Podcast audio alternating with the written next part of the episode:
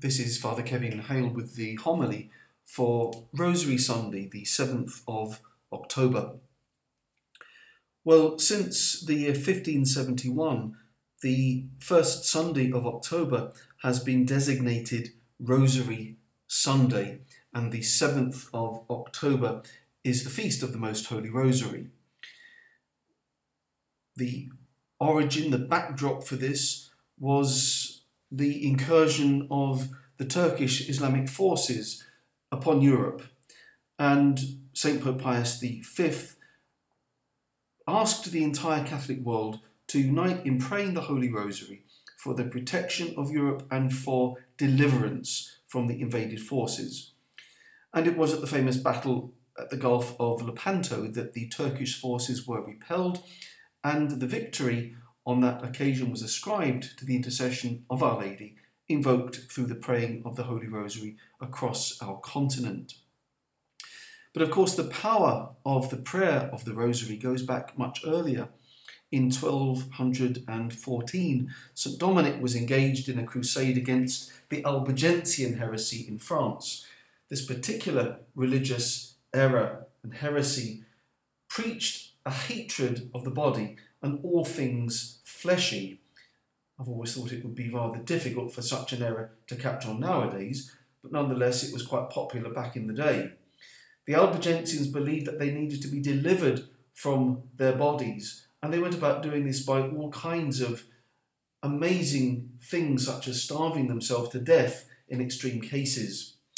Our Lady appeared to St. Dominic in that year 1214 and held out to him the rosary, saying, This is the weapon by which you are going to overcome all evil and heresy in Europe at this time.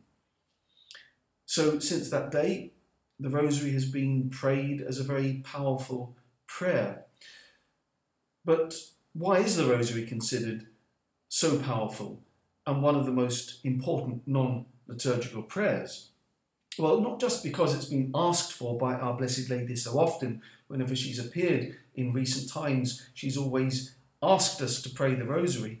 Not just because of that, but because it is a prayer which has as its basis the Gospel, the prayers, the Our Fathers, the Hail Marys are deeply scriptural, and the mysteries themselves upon which we meditate are those that we find in the Gospel.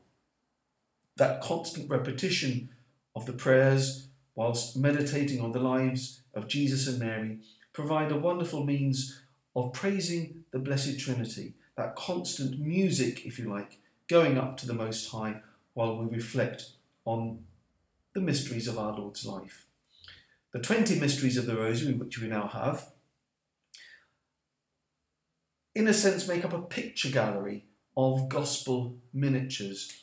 And whilst offering this prayer for so many intentions, we never tire of finding new riches, of plumbing new depths in the prayer and in the reflections. Of course, the popes of modern times have endorsed the Rosary with great fervour St. Pope John Paul II said it was his favourite prayer. Pope John 23rd, whose feast it is this week, used to remind people about the importance of the Rosary, even when they found it tedious and boring, and when they got distracted, and when they gave up praying the Rosary because of those distractions. He would say, The worst rosaries are the ones that don't get prayed.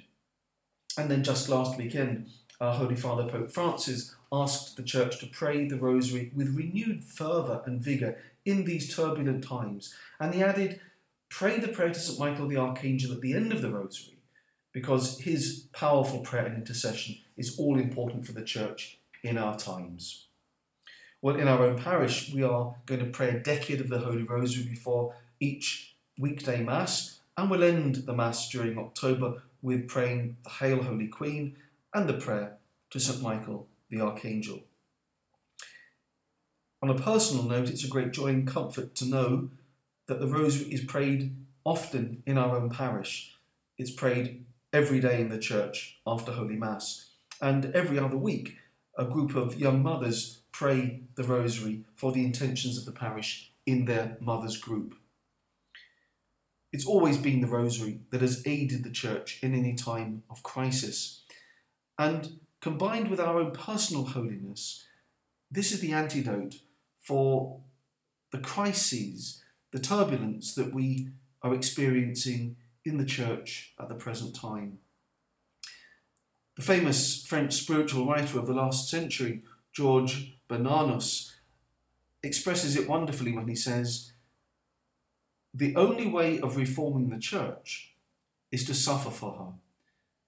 The only way of reforming the visible church is to suffer for the invisible church.